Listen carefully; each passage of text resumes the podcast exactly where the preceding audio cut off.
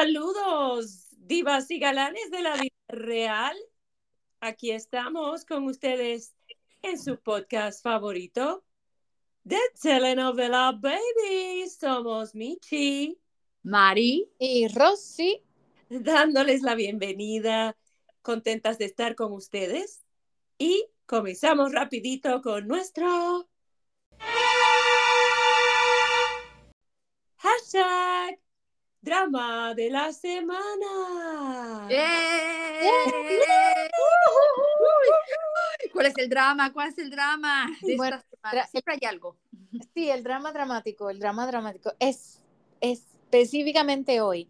Fue que estoy, eh, bueno, después de una reunión que tuve del trabajo, que justo estaba todavía arreglando el problema y tratando de venir con una solución y de pronto vino otro cliente más y estábamos hablando, ta, ta, ta, y de pronto me llama mi hija llorando. Ay. Para que esa niña llore, y sobre todo de dolor, se necesita, porque ella es muy resistente al dolor, es, es muy valiente. Y yo, a mí- bueno, todo me, todo, todo, todo se me movió por dentro. Y yo, ¿qué, qué pasó? ¿Qué pasó? Y no, es que tengo un dolor, es que tengo un dolor, yo no, no lo aguanto, no lo aguanto, no lo aguanto. Diosito. Entonces le digo, pues, pues Sofía, no te preocupes, yo voy y te busco. Ya, no, no, nos encontramos porque mi hija de todas maneras, ella guía, ella tiene su auto y qué sé yo. Y me dijo, no, no, yo, yo me encuentro contigo en un sitio que le queda como a cinco minutos eh, guiando de su casa. Ok. Y yo, bueno, está bien, está bien. Así que yo simplemente dejé todo, todo lo que yo, Obviamente. todos lo- los clientes, no, póngamelos para otro día, lo que tenía que hacer hoy, olvídate de los peces de colores, yo voy, me fui corriendo, yo no sé cómo llegué tan rápido, Claro. pero ya de donde yo estaba, como en 20, 25 minutos, ya había llegado donde tenía que llegar. Oh. y eh, la atendieron, bueno, sabes cómo, cómo son todos los hospitales o las salas de urgencia, realmente era una sala de urgencia, que uno espera y espera y espera y espera, pero ella ya estaba más tranquila Ujú. Con saber que estaba en la sala de urgencias, que la iban a atender y que yo estaba allí con ella. Estaba mami con mami y la cosa se, se mejora, se tranquiliza. Sí, eso es como, exacto, ya, ya como que un poquito menos de, de la tensión y Mm, De estar sola y con el dolor, ¿no? Exacto, exacto. Entonces, nada, la atendieron eh, ahí en la sala de urgencias. Bueno, se tardó, se tardó. Y después para que le dieran, le iban a poner dos inyecciones y le dieron unos antibióticos para llevarse, porque era una infección y era una infección fuerte en un lugar difícil. Ay, Dios. Entonces le, pues espera y espera y espera para que le dieran el medicamento y ya yo estaba grave porque yo decía, mi pobre hija tiene, tiene dolor, tiene dolor mío. y yo iba, eh, miren, pero cua- o sea, ¿cuándo? ¿Cuándo? No, pero eso lo tiene la enfermera y hay que esperar por la enfermera. Yo, pero ¿cuándo? Mi vida. Ay, qué desesperación. Sí, entonces nada, se le pusieron eh, las inyecciones, que perfecto, porque eso le trabaja más rapidito. Entonces yo la dejé en casa, o sea, estaba, ahora mismo estaba aquí conmigo Ah. y me fui corriendo a la farmacia para conseguirle los medicamentos.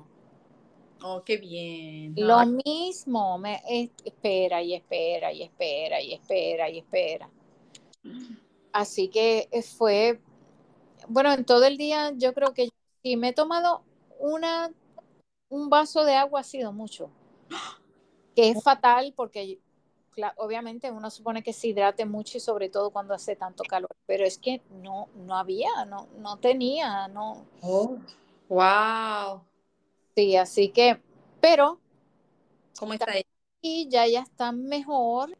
Se Ah. está dando un baño ahora mismo, eh, que es parte del tratamiento, ¿no? Claro. Y está de lo más bien. El otro drama era que entonces nos dijeron la posibilidad de que venía un huracán, pero Junio. entiendo que en junio, en junio, que eso es muy raro, Muy temprano. demasiado. Se llama el huracán Brett, pero no se ha convertido en huracán, se ha quedado como tormenta tropical y esperamos, viendo los últimos pronósticos, que va a pasar por el sur, Oh, oh. o sea, muy abajo, que no nos va, No va a no va a tocar. pasar eh, por encima de nosotros como han hecho previos, así que esperamos que no, pero que nos toque un poco de agua porque eso sí lo necesitamos un poco de lluvia. Sí, por la calor. Sí, no, Eh, porque el, realmente la tierra, las plantas, los árboles, todo necesitan un poquito de, de lluvia. Así que por ese lado, pues Que, que, que, que- que llueva un poquito, que entre un que poquito. llueva, que llueva. El, el primer sistema, aquí encontré con nombre en la temporada, fue la tormenta tropical Arlene. Arlene. Sí. principios de junio y se formó en el Golfo de México. Ay, siempre. porque era- México. Porque siempre, tú sabes, van en orden alfabético, pero Brett sí, es como el primero que amenaza con ser huracán. Esa. Ay, Mm. ay, ay, ay, ay, ay. Falta que el chip le toque a México. Algo va a tocar a México, como siempre. No, porque usualmente, bueno, Sí, Por- a Cancún, a veces sí la colita siempre toca por ahí. mm, los huracanes que yo he visto casi siempre se van o le pasan como por la Florida. Ay, pero que es feo. Bueno, una vez que fui a Cancún me tocó una así, pero poquito, ¿no? Fue, pero cerraron todo, nos vieron en, y el otro estaba yo como en el doceavo piso. Ay, cómo sonaban esas ventanas, qué miedo. Oh. ¿Qué? Ay, Dios mío. Sí, sí, sí, estás ahí el mar, ahí estás viendo cómo las, las olas, todo se mueve a esa velocidad. Y sí, muchos cuartos se inundaron porque es imposible controlar esas, esos huracanes. Pero sí, sí, sí, sí. Ya después de dos días se mejoró el clima. Ay. Yo estaba aquí cuando María. Ay, no, no puedo creer. Todo, todo María, todo María, todo María. María, ¿sí, no? Ay, qué horrible. Ya. Bueno, pues, pues, solamente pensar que no, no llegué a tanto este huracán. No, este, o sea, este no, no se pronostica que va a ser Fuerte. tan Pero malo. un poco de lluviecita. bueno, es que como a veces les falla. El pronóstico. sí. Vamos a ver, yo espero que no, yo espero que la cosa, bueno, como te dije, yo lo que espero es que haya Agüita. ya. Ujú.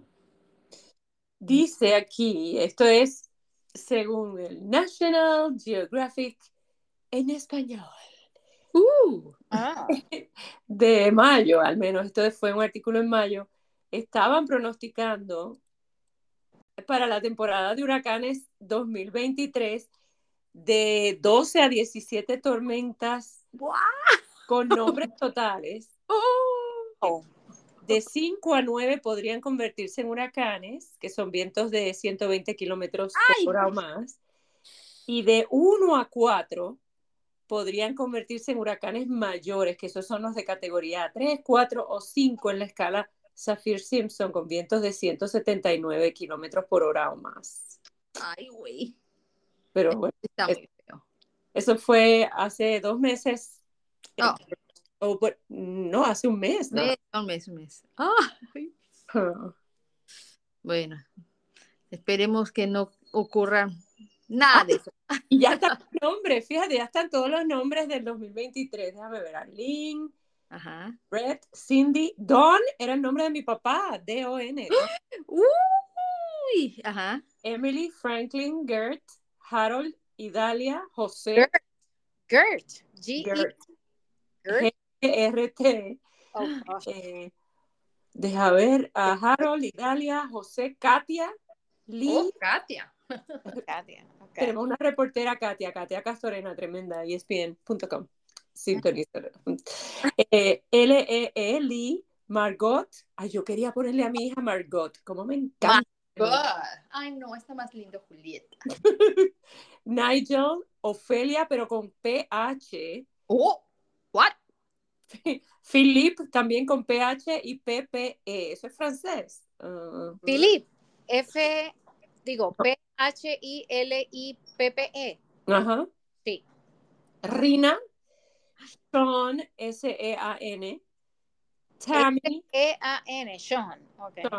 sí.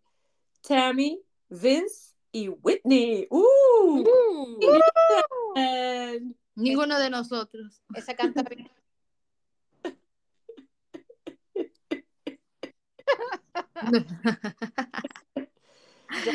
Esos son los nombres propuestos. Y Ah. después si se acaban de los nombres, pues si son demasiadas tormentas.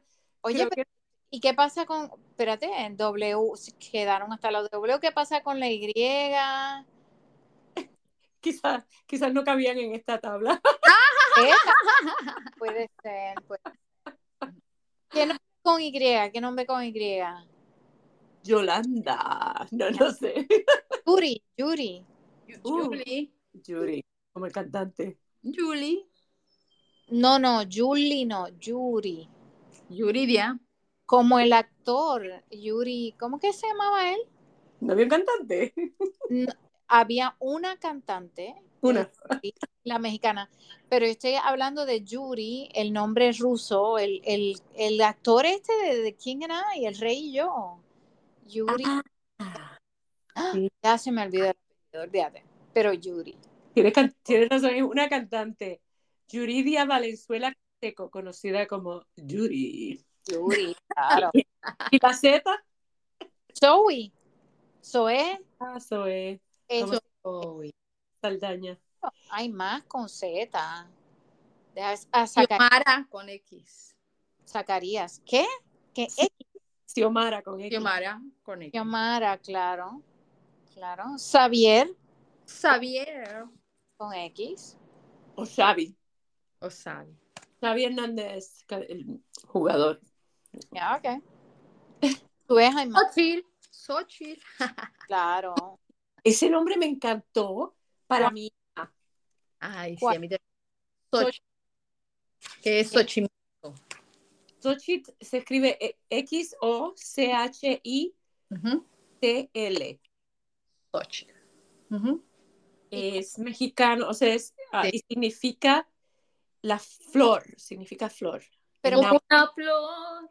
pero ¿cómo se pronuncia? ¿Se pronuncia Xochiel o Xochiel? Xochitl. Xochitl. Ok. Xochitl. Ah, pero es lindo, ¿no? Sí, ay, tenía, un com- tenía unos compañeros en la primaria. Eran tres hombres y una chica. Eh, por cierto, la chica se llamaba Xochimilco. Ah. Ujú, Y le decían Xochi. Pero uno se llamaba Quetzalcoa. Otro se llamaba Huitzilopochtli. Y el otro se llamaba Moctezuma. Ay, Dios mío. Ay, no. nombres, nombres, nombres. Familias que les gusta lo tradicional. Del náhuatl. Bueno, lo dejamos con pensar, con ese sentir eh, de la tradición, pero tenemos algo especial. Uy, Cuando regresemos, Sí. no se vayan. Volvemos. Volvemos.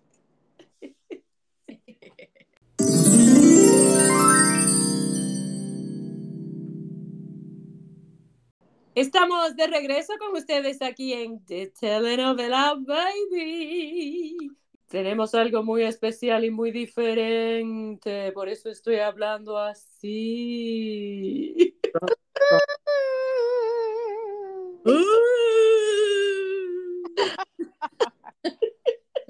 A ver, a ver, ¿cuál es el tema, Mi- Michi? Las brujas.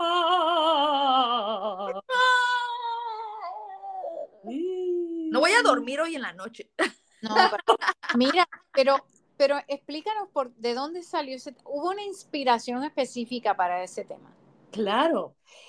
Lo que pasa es que visitó una amiga, bueno, que yo no la había visto desde 2006, imagínense. Y, y me dijo, mira, pues vamos a estar en Salem, Massachusetts. Mm, Ah, Donde- Eh, Bueno, hay historia de brujas en Salem. Sí, ¡Woo! quien no sabe, en Massachusetts tenemos un lugar que es considerado, o es muy famoso porque es el lugar de las brujas. Hubo juicios en Salem, Mm. brujería. Ay. Hubo una casa de brujas, de hecho, pero no casa con S, sino con Z. Pero de- así hay una casa, porque yo fui a la casa. Ay, esto está complicado y cómico, pero. eh, Cuenta, cuenta, ¿qué pasó? Hoy estamos muy de National Geographic. Wikipedia. No, no, National Geographic es, fíjense, para mantenerme fiel a ESPN y a Disney. Es compañía de Disney. sí, correcto. Aquí esto habla de cómo surgió todo en enero de 1692 en la localidad de Salem, que se escribe S-A-L-E-M, Salem, en Massachusetts. Hubo un juicio contra varias mujeres acusadas de practicar la brujería. Sí, y las denunciaban un grupo de adolescentes que empezaron a sufrir convulsiones y espasmos incontrolables durante un proceso que acabaría con la vida de 20 personas. Ay, mamá. Pero no había comenzado ahí porque en Europa había, o sea, también había habido persecución por brujería, básicamente unas mujeres que las quemaron en la hoguera. Mm, Claro, se quemaban en la hoguera, ¿no? Si Ah. puedo poner un poquito de, de contexto porque es necesario. Sí, sí, sí. Ok.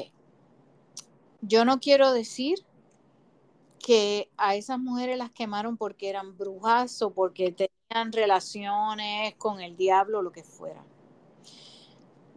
Lo que muchas veces ocurría era que las mujeres que se dedicaban a ser eh, nodriz, no, no son nodrizas, parteras, Ajá. Em, mujeres que tuvieran algún tipo de conocimiento sobre hierbas, sobre curaciones, sobre ungüentos curativos, ta, ta, ta. Medicina natural. Sí, se les, si la cosa funcionaba, nadie decía nada y todo estaba muy bien. Si le pasaba algo a la persona que había solicitado eh, la ayuda, y enten- pues entendían que era culpa de ellas y podían entonces las acusaban. Hubo una, una histeria colectiva en cuanto a que em, específicamente en Massachusetts y en Salem si no salía bien la cosecha, si habían problemas, si se morían las vacas, si la gente, o sea, algo que pasara, necesitaban como a un chivo expiatorio. Mm. Necesitaban un culpable, buscar un culpable. Sí. Y entonces culpaban, lo más fácil era, ¿a quién podemos culpar para, para decir, es, es casi, casi como si fuera un sacrificio humano. Mira, la sacrificamos a ella y entonces Dios va a estar contento con nosotros. Para ponerlo de la manera más, Mm. más simplista. Porque realmente lo que decían era, esto no está funcionando porque no estamos haciendo las cosas bien, porque Dios nos está castigando por algo. Y no sabemos qué.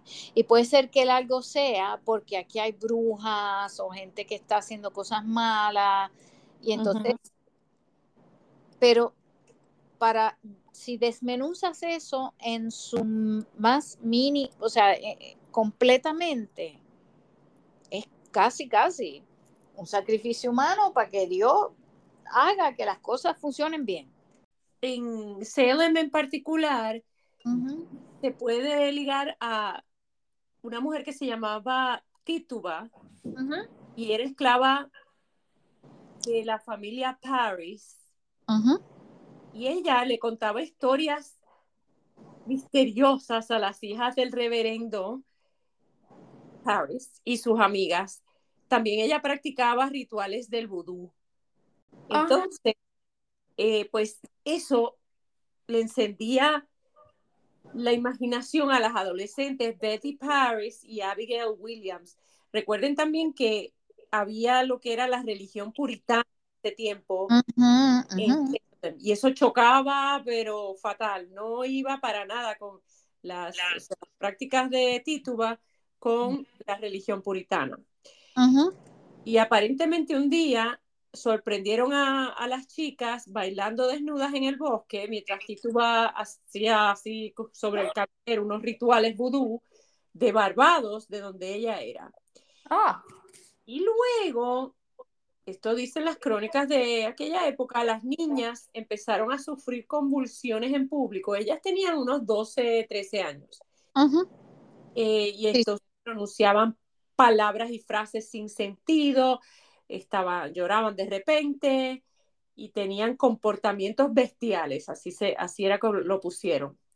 Y entonces aquí dice, en realidad es muy posible que las dos niñas intentaban ocultar sus juegos sexuales, a los que muy pronto se unió Ann Putnam, una niña de 12 años, hija de una de las familias más ricas de la población. De oh. hecho, Ann contó que una vez estando en el bosque, eh, y dijo esto, luché contra una bruja que quería decapitarme. Ah. No hay ningún problema físico que cause ese comportamiento, no hay dudas de que se trata de la influencia directa del demonio. Ay. Entonces el médico, William Griggs, que escuchó esto, eh, decía, Ay, pues están sufriendo de unas dolencias extrañas. están poseídas están poseídas y de ahí en adelante, pues imagínate, todo se salió de control. Eh, las niñas a Tituba de iniciarlas en ritos satánicos, pues mm. y ahí empezó todo. tú sabes, y hubo acusaciones, a ella la pusieron en juicio, a Tituba, ella fue la primera acusada y ella para salvarse de las crueles torturas mm. confesó públicamente. Ah. Sí, sí, sí. Wow. E, esa era las, las confesiones de ese tiempo eran sacadas por tortura. Sí. Wow.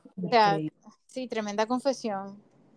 Te mm. torturaban, te sacaban una confesión y, y ¿qué hacían después? Te mataban.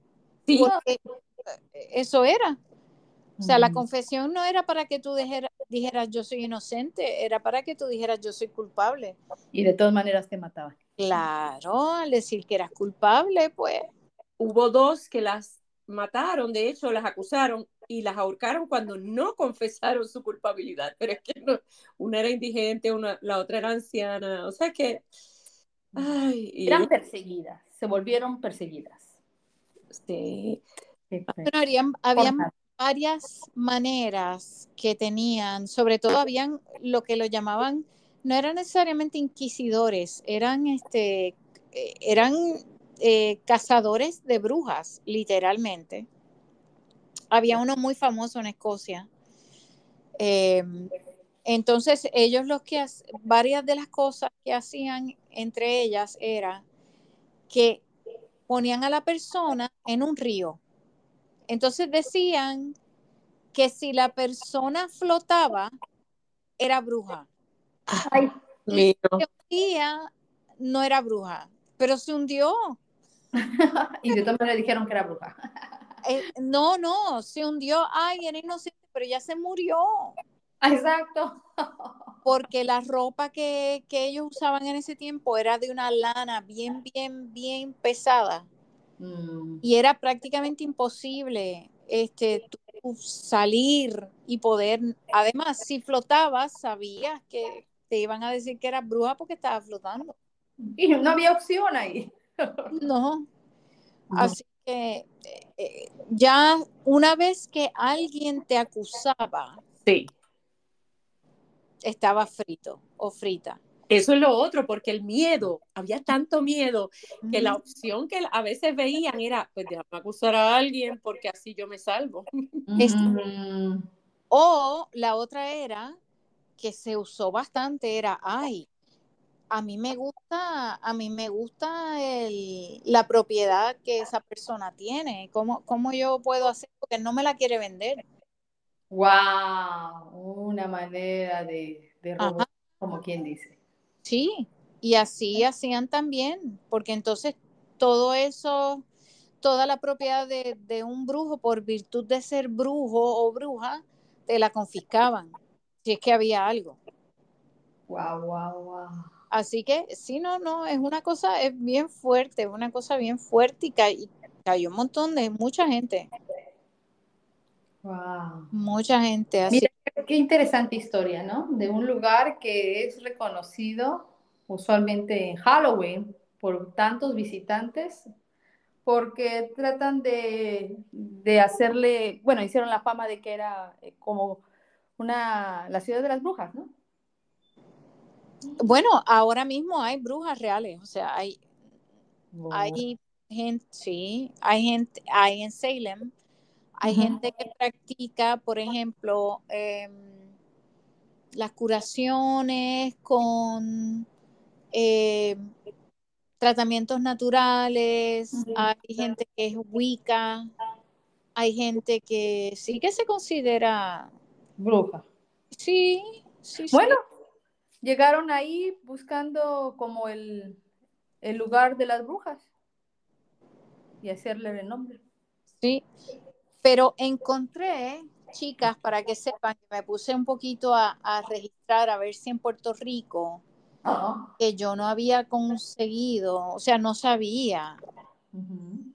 Y entonces conseguí lo siguiente, que está interesante, a Michelle eh, sabe dónde están estos sitios. A ver, a ver, a ver, a ver. ¿Dónde? dónde? Mira, en el convento de los, el convento de los dominicos, que está en la calle Norzagaray y en la calle del Santo Cristo de la Salud, En el viejo San Juan. en el viejo San Juan. El- ese convento fue donde se mudó la, la Santa Inquisición y estuvieron ahí haciendo su, ¿verdad? sus eh, juicios, etcétera, desde ese edificio por cuatro siglos Ay. Del convento de los dominicos hasta que la Inquisición básicamente la, la sacaron de funciones o la inactivaron o como quiera que, que lo quieran pensar a mitad del siglo XIX, Wow. que está Wow. interesante. Y entonces lo otro es que había un espacio en donde se quemaban a las personas, que se le llamaba el quemador de la Santa Inquisición, que era eh, fuera de las paredes de la ciudad vieja y era en Puerta de Tierra. Ah. Lo interesa, el primer, eh, el primer inquisidor que tuvo en Puerto Rico, que ellos administraban desde Puerto Rico, tanto a Puerto Rico, Cuba, Jamaica y la española. O sea, la española que es Santo Domingo y, la, y Haití. O sea, la. República Dominicana y Haití. Oh. Pues el primer inquisidor se llamaba Alonso Manso y tenemos la dubia dis- distinción de ser el primer sitio en las Américas en donde se quemaron brujas. Ay. Wow. Puerto Rico. Puerto, Puerto Rico, Rico. Ajá. Mi- Ya ven. en el 1594. Ah. Wow. Uy.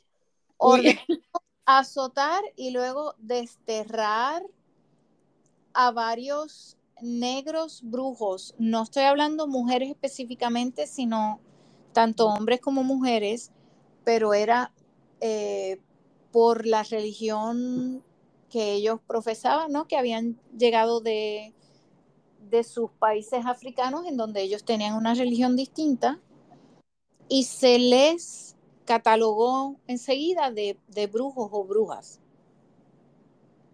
O sea, que eso eran religiones del demonio, ta, ta, ta, ta. Quemaron a tres. Las tres eran, en este caso eran mujeres. Y eh, el, el espacio en donde las quemaron vivas en la hoguera, en el quemador de la Santa Inquisición, se llama ahora la Charca de las Brujas y queda al lado de la Bahía Urbana o el Muelle 9. Wow, qué interesante, ¿eh? Ujú.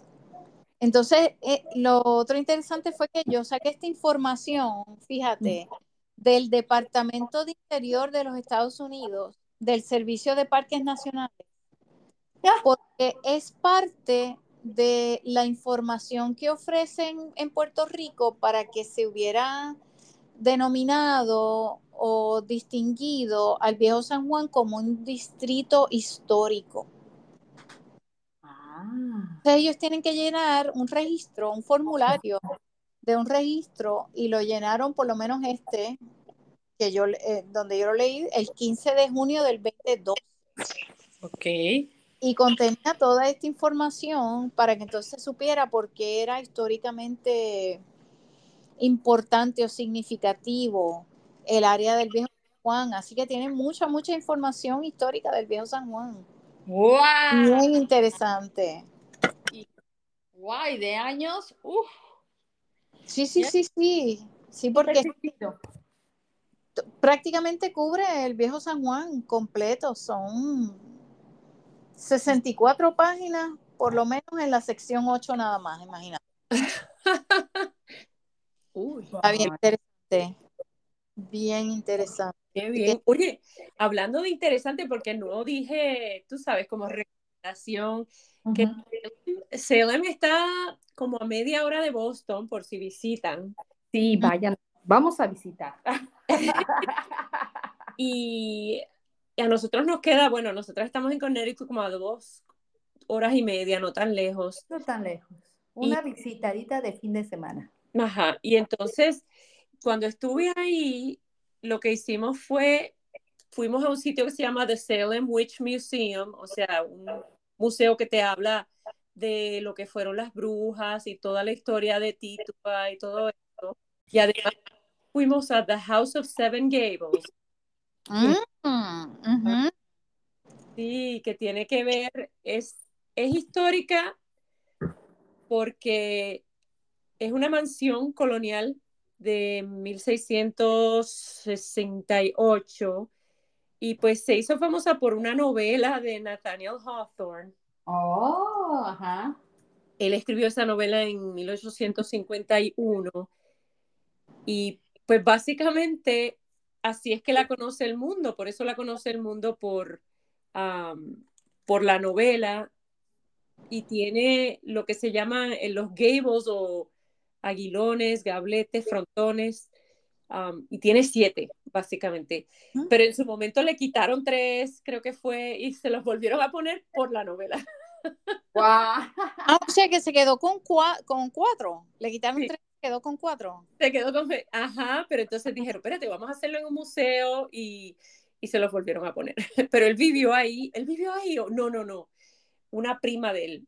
Um, eh, pero te dan toda la historia, tú le das, tú haces un, puedes hacer el tour, nosotros hicimos eh, el tour y bueno, ah, para mí fue súper interesante porque yo estudié literatura americana, inglesa y entonces pues había leído novelas de él y hay una escalera escondida, se llama The Hidden Staircase, que es bien empinada. Pero la, esa escalera la pusieron solo porque está en la novela. Ah, Oh, porque no estaba ahí originalmente. No, No, no, no, pero este es, es parte de, de la novela, sí. Oh. ¿Y qué tal la novela? Interesante. Pues yo no la he leído, pero la compré porque la quiero leer. ¡Eh! No lo pasas después. La compartes, la compartes. Ok, ok, ok, ok. Bueno. Bueno, hay, hay otra, hay una obra de teatro muy, muy conocida, eh, pero ahora mismo no me acuerdo el nombre de la obra en español. ¿Cómo se Eh, dice en inglés? en inglés es The Crucible, Ah, claro.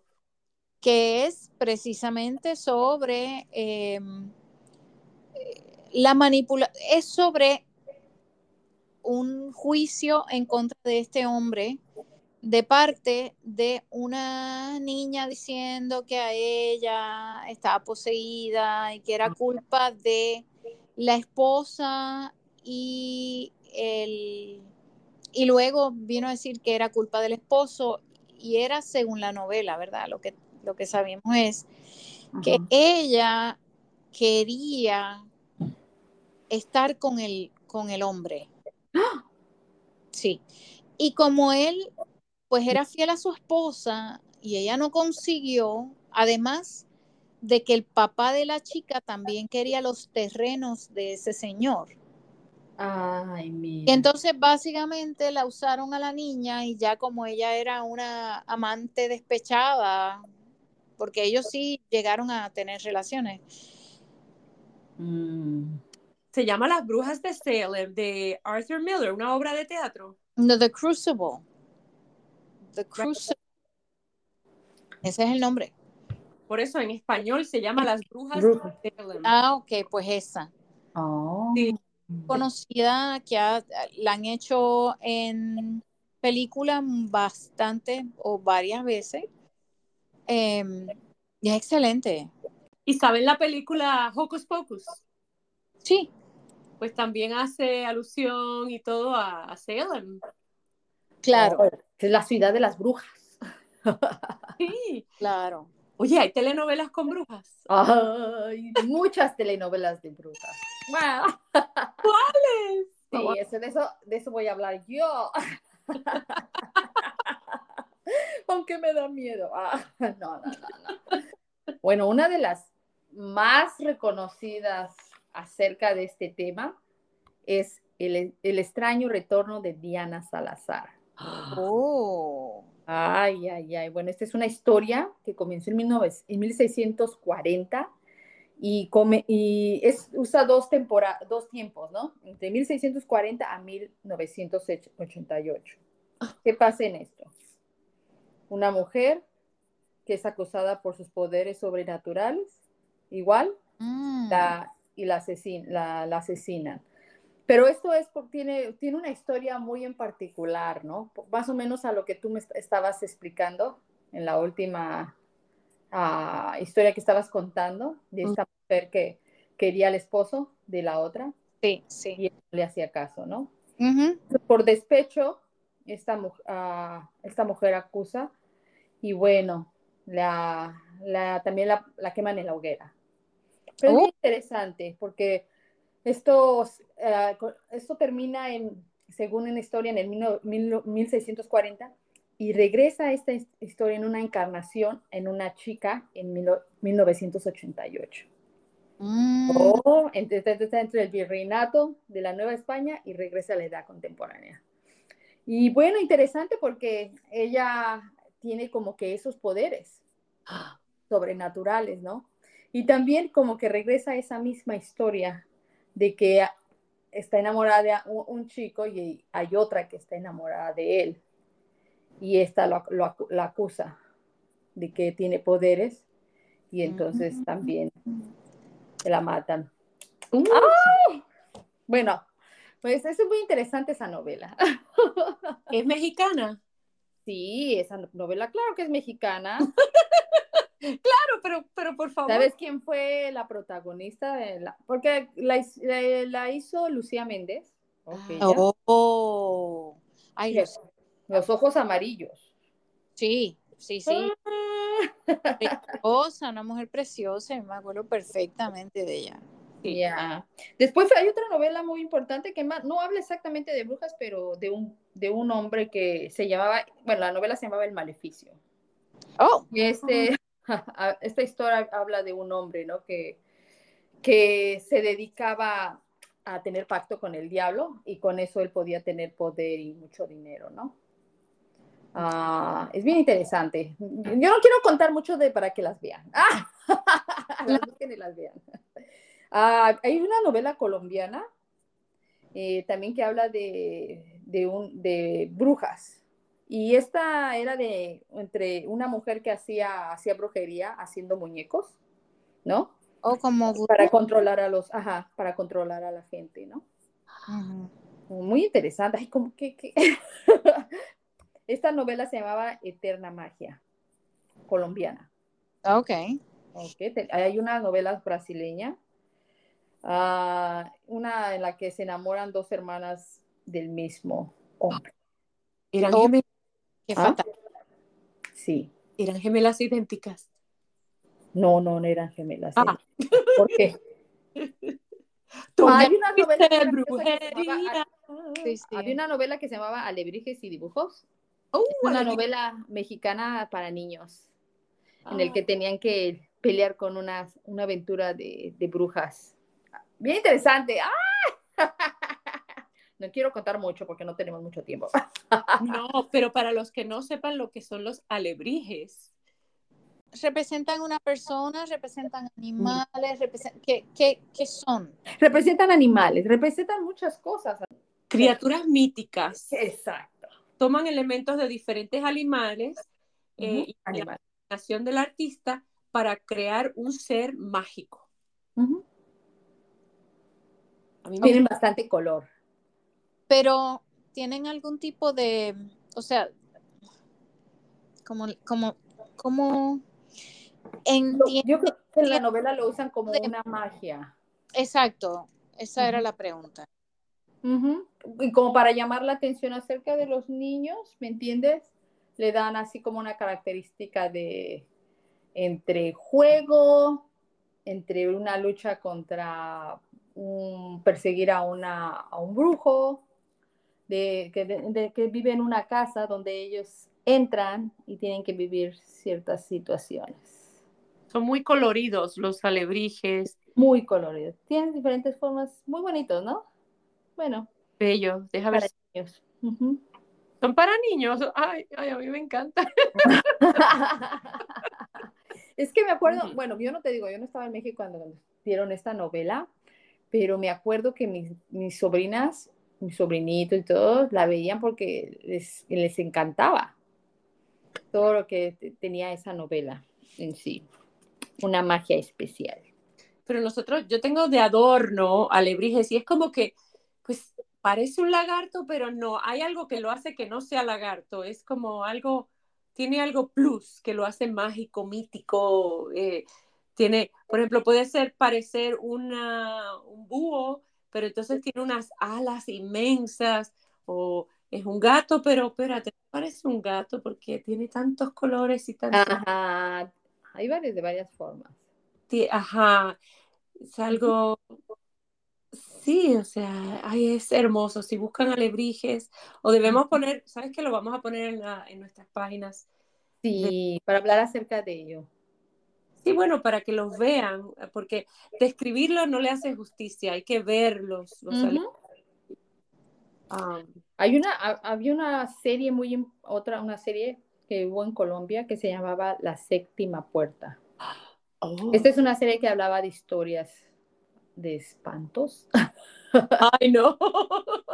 sí, de cosas paranormales y sobrenaturales y de misterio. Eh, y bueno, ah, en México también hubo una, hasta creo que hasta el momento hay una, una, en la radio, un programa de radio que tenía, se llama La Mano Peluda. ¿Tú ¿Te imaginas que tú estés así de lo más tranquila y sientas una mano peluda?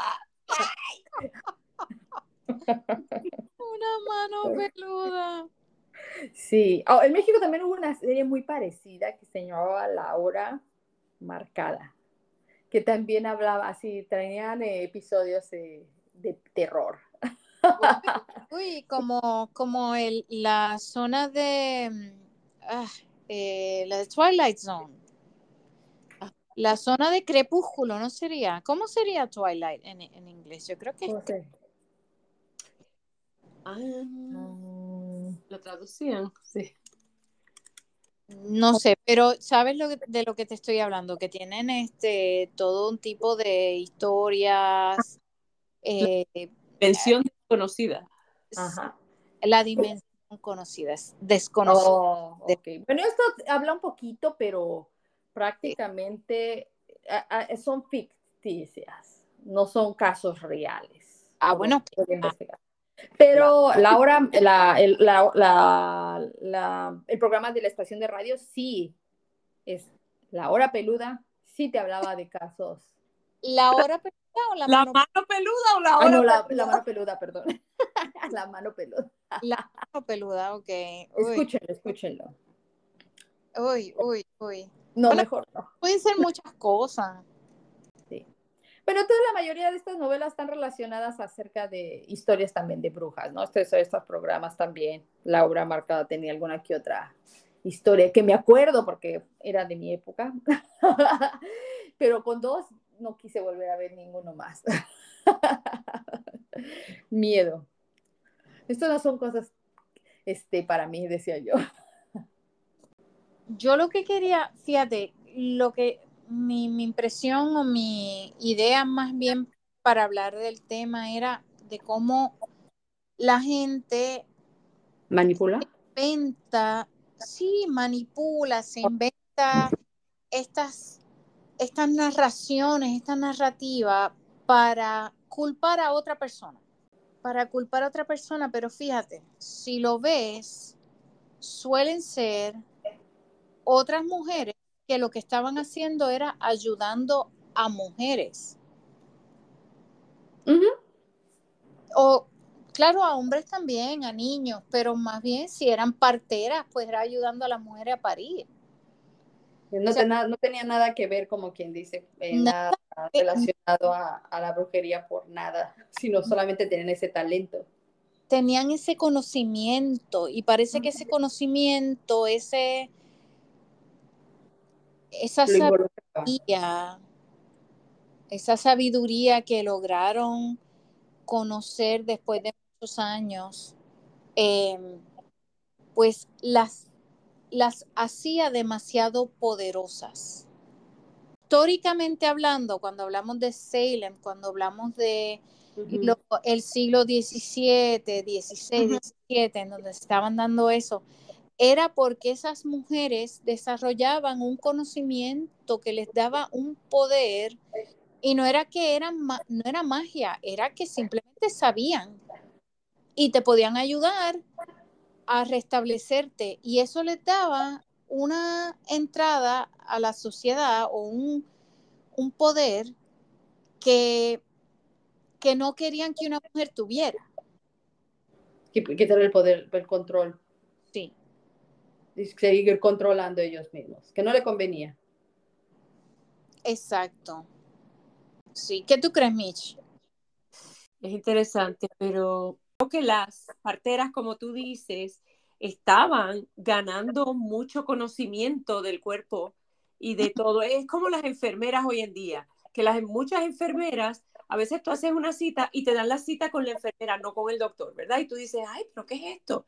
Pero muchas enfermeras tienen mucho conocimiento y mira, aquí en este artículo son los cirujanos los que están acusándolas.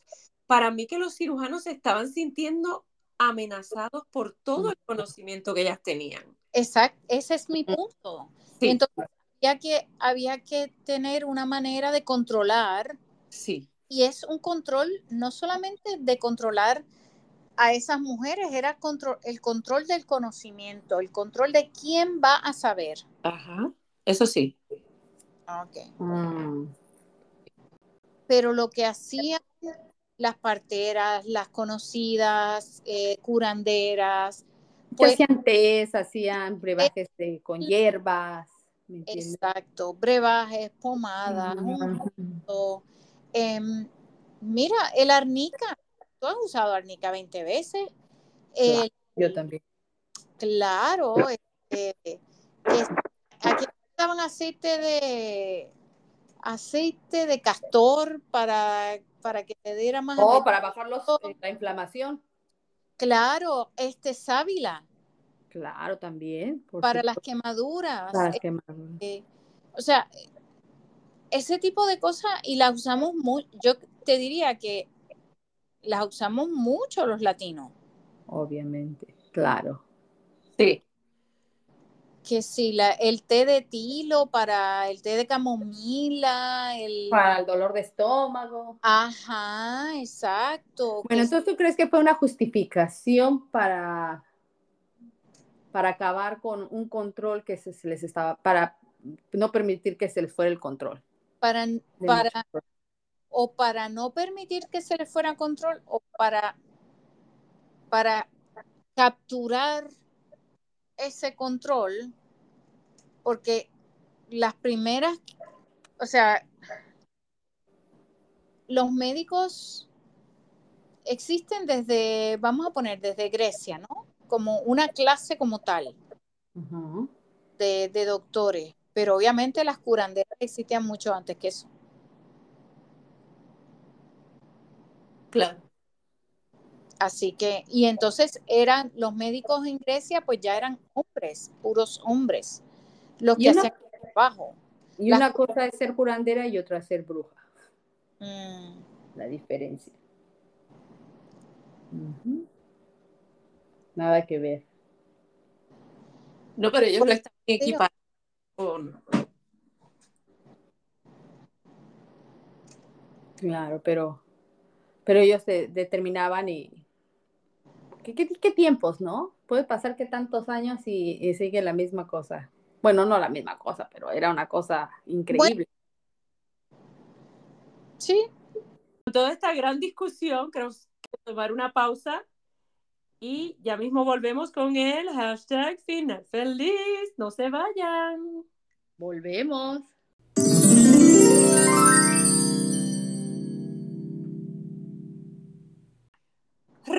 Regresamos, amigos, divas y galanes de la vida real. Hemos llegado a su hashtag final feliz.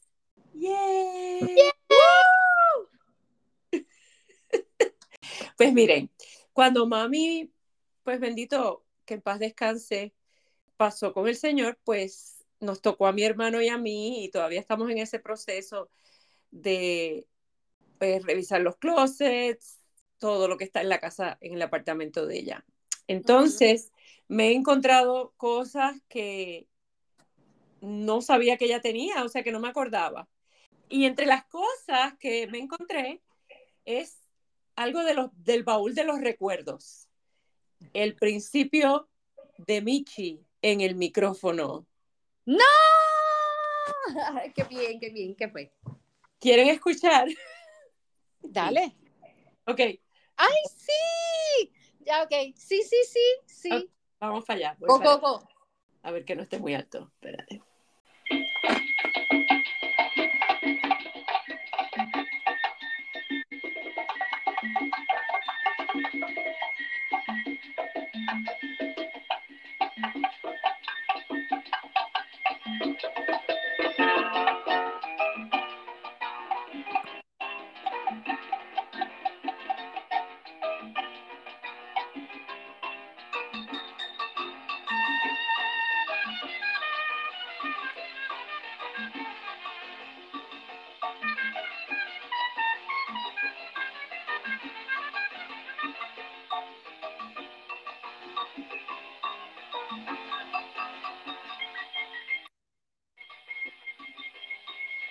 Muy buenas tardes. Bienvenidos a La Hora Latina, el programa que le ofrece la mayor variedad de música latina cada miércoles de 12 a 2 de la tarde. Yo soy Michelle Lafontaine y estaré con ustedes en el programa de hoy. Desafortunadamente, Diana Dávila no estará hoy con nosotros, pero regresará la semana que viene como de costumbre a La Hora Latina.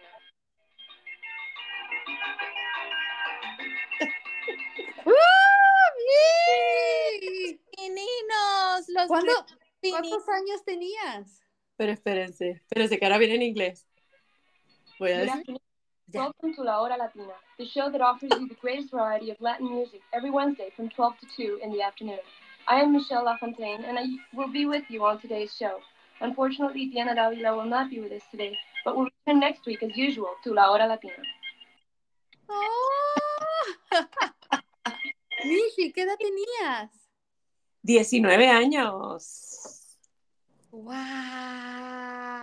Y, y se lo puse a mi hija y le dije, mira, ella me dice, mami, suenas como yo, o sea, suenas que tienes mi edad, casi.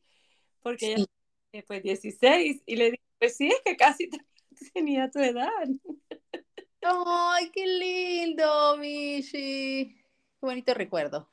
Y fíjate, lo lindo del recuerdo, este, ese, la razón que sé que fue mi debut es que yo escribí en la parte de afuera del cassette, porque es un cassette, imagínense la tecnología. ¡Wow! ¿Todavía funciona tu caseta? bueno, porque mami tenía, bendito, una, un- una casetera o no sé. Oh, funcionaba. Sí, sí, tengo que, la, voy a pararla para que no se coma el cassette, ¿verdad? Pero dice, mi primer programa de radio, déjame ver lo que dice la caja, dice, eh, mi, el primer show completo de la hora latina de Michelle, grabado el 16 de marzo de 1988 ¡Wow! de 12 a 2 pm en la WHRB 95.3 FM, que era la estación de radio de Harvard, eh, de mi universidad. Y entonces, en el cassette como tal, en un lado, claro, mis papás, siendo americanos, están en inglés, dice With love for my parents y un corazón con amor para mis padres. Y por el otro lado dice Whatever I am, I owe to you. Todo lo que soy, se los debo a ustedes. ¡Ay, qué bello! Ay, yo, yo dije, mira qué linda yo. con, con cariño para ellos. Y también los detalles de uno, porque Mm. Y papi no hay manera que hubieran podido escuchar ese programa. Entonces, pues, fíjate, e- es siempre lindo uno compartir las cosas de la vida de uno con, con los seres queridos. Ah, muy bien, Michi. Bonita experiencia. Sí, oye. Recuerdo. Siempre he sido muy de familia, me encanta la familia y, y, pues les recomiendo que sea algo que siempre hagan, o sea, por todas las cosas que yo les he dicho y que, que, pasó en- que pasaron en mi vida y todo, pero, ah, pero yo seguí siempre, siempre, siempre fiel a mi familia, no sé. Este, Mm, así debe de ser. Pero lo otro bonito es que tu mamá fue la que mantuvo ese cassette todo este tiempo. sí. O sea, que ella lo atesoró. No solo ese, deja ver cuántos, cuántos fue que me, Claro, no creo que haya sido solo uno. me traje. Claro. Oh, Pero he de decirte, yo no sé ustedes, pero mi madre hace limpiol y olvídate, Oh.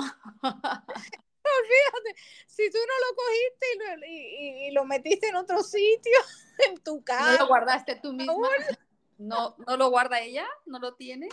Como recuerdo. ella guarda mm, eh, bien, bien pocas cosas que, pero básicamente cosas de papi, por ejemplo. ay, Dios Eh, Obvio. ella guarda sus cartas, pero no es que guarde, o sea, ella en un momento nos dijo, coge, estas son tus notas de tercero, de cuarto, de quinto, coge. Si las quieres, cógelas tú, si, si te las vas a quedar y si no las botas. Tú Uy, mi mamá sí se guardó todo. No, no, justamente cuando me mudé nunca no quiso que me trajera casi nada. Mm. Fotos de chiquita y todo. Nada por el estilo. Le gustaba guardar cosas también. Sí. Y a mí me gusta guardar las cosas de mis hijitos. Tengo videos, tengo cosas. Uy. Pues imagínate, mi, Michi y yo solamente tenemos una, imagínate. No, pero hay gente que tiene más, que tiene uno y tiene más que si tuviera cuatro. Oye, qué bonito, qué bonito hayas que podido conservar, bueno, guardar y ahora traerte y que lo hayas recuperado, como quien dice, ¿no? compartan con nosotros a ver qué han guardado de sus hijos o qué sus padres guardaron de ustedes, qué recuerdos tienen. Ay, le voy a decir a mi hermana que me mande algo. Ay, sí, sí, Mari. Yo me acuerdo, ¿sabes qué? Que una vez tengo un, tengo una grabación, ¿te acuerdas de esa novela que se llamaba La Fiera? Sí. ¿Alguna vez escucharon? Ok. Yo con mis primos hicimos La Flaca. hicimos como una ah, radionovela. y como yo era la más flaquita, entonces yo era la flaca. Y de verdad debe de estar esa grabación por ahí. Mi hermana la debe tener. la voy a decir que me la mande. Ay, Dios mío, con Victoria Rufo y Guillermo Capetillo. Así es, la fiera. Bonita novela. Así. Ajá. Pero nosotros pusimos la flaca. Estaba escrito que tu futuro en telenovelas. Oh, sí. ¿Y tú? Bueno, el, el, que estaba escrito era tu futuro en la radio, porque te digo. Sí, Michi. Guardaron tus grabaciones, Michi. claro. ¿Viste? Uh, ¿No hay videos? Yo creo que tú no sabías que tu amor por el micrófono fue de mucho tiempo antes de tu primer programa. Claro, Rosy, pero tú sabes de dónde nació mi amor por, la, por el micrófono. Cuando éramos chiquitas, ¿tú te acuerdas que uno podía llamar ese teléfono para oír la, para escuchar la, la hora? Ah, sí. Yo llamaba y llamaba y llamaba y yo enganchaba y volvía a llamar y yo decía, eso es lo que yo quiero ser cuando yo sea grande. Oh, wow. Oh, mi Porque no sabía que era una grabación. Yo creía que había una señora ahí sentada todo el día. Diciendo la hora. y ya yo soñaba con ser esa señora. Excelente, Michi. Excelente. ¿Alguna grabación de tu hermano? No. ¿Nada? Solo mí, solo mía. Bueno, chicas, Bueno. yo creo que Sí, por favor. a, a ley de nada para terminar este episodio. ¿Qué, qué creen ustedes? No sé si están ¿Listas? Sí, para comparten. terminar. Sí, espero que les haya hecho feliz este final feliz. Sí, Excelente, de lo mejor. Bueno, las quiero mucho y también los queremos mucho a ustedes, amigos. Y suscríbanse. Les exhortamos a que se suscriban a nuestro podcast. No solo lo escuchen, denle suscríbanme, por favor, porque esta vida está de telenovela, baby. Gracias. Adiós, amigos. Hasta luego.